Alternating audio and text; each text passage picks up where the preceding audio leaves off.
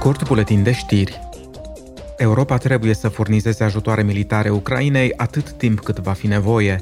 Eurodeputații au cerut în plen să se analizeze în detaliu posibilitatea de a livra Kievului avioane de luptă, elicoptere, sisteme adaptate de apărare antirachetă și mai multe muniții.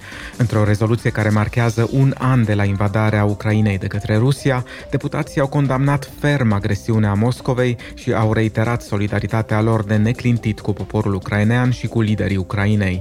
Parlamentul European consideră consideră că activele rusești înghețate ar trebui folosite pentru a reconstrui Ucraina și că sancțiunile impuse Moscovei și aliaților săi ar trebui extinse.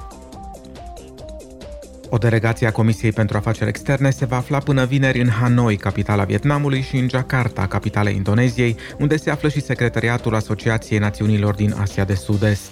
Scopul principal al delegației este de a consolida parteneriatul strategic dintre Uniunea Europeană și Asociația Națiunilor din Asia de Sud-Est, cu accent pe cooperarea dintre parlamente.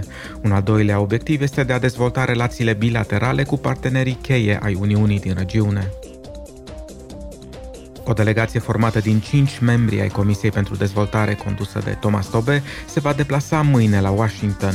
Obiectivul delegațiilor este de a se consulta cu reprezentanții ai Statelor Unite, ai Fondului Monetar Internațional și ai Băncii Mondiale, precum și cu organizații ale societății civile și cu diverse grupuri de reflexie pe tema crizelor din Africa subsahariană și din țările în curs de dezvoltare din alte părți ale lumii.